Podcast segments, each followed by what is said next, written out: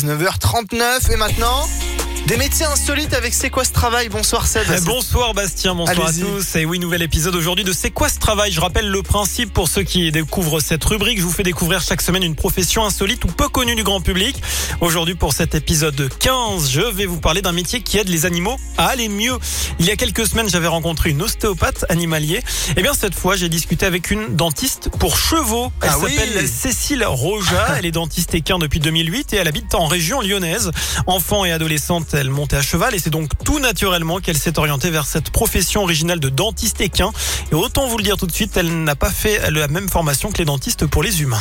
Les dentistes pour les humains passent par médecine. Pour être dentiste équin, soit on est déjà vétérinaire et on se forme à la dentisterie équine, soit on fait une formation directement de dentiste équin, enfin de technicien dentaire équin pour être précis. Et du coup, on fait des actes qui ne sont pas chirurgicaux. Et la formation n'est donc pas la même. Vous vous en doutez, Bastien, les outils sont également différents. Oui. Il faut dire que les chevaux ont une plus grande bouche. On va utiliser un appareil pour maintenir la bouche ouverte du cheval, pour éviter de se faire mordre les doigts, parce qu'évidemment, le cheval, il va pas garder la bouche ouverte tout seul en lui disant « Allez, mon coco, ouvre la bouche ».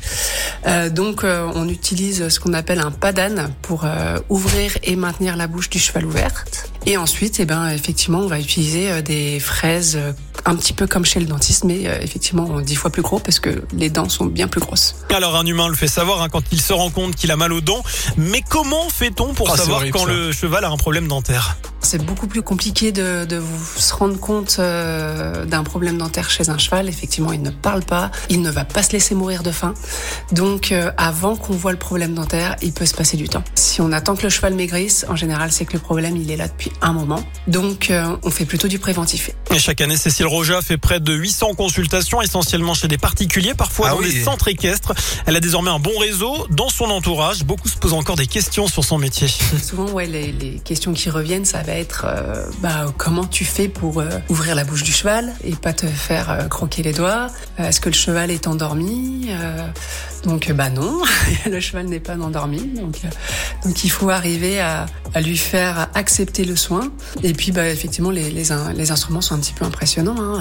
Il faut que ça soit adapté à la taille de la bouche du cheval et surtout à la taille de ses dents. Donc c'est du gros matos. Et aujourd'hui il y a environ 300 techniciens dentaires équins en France, c'est pas beaucoup.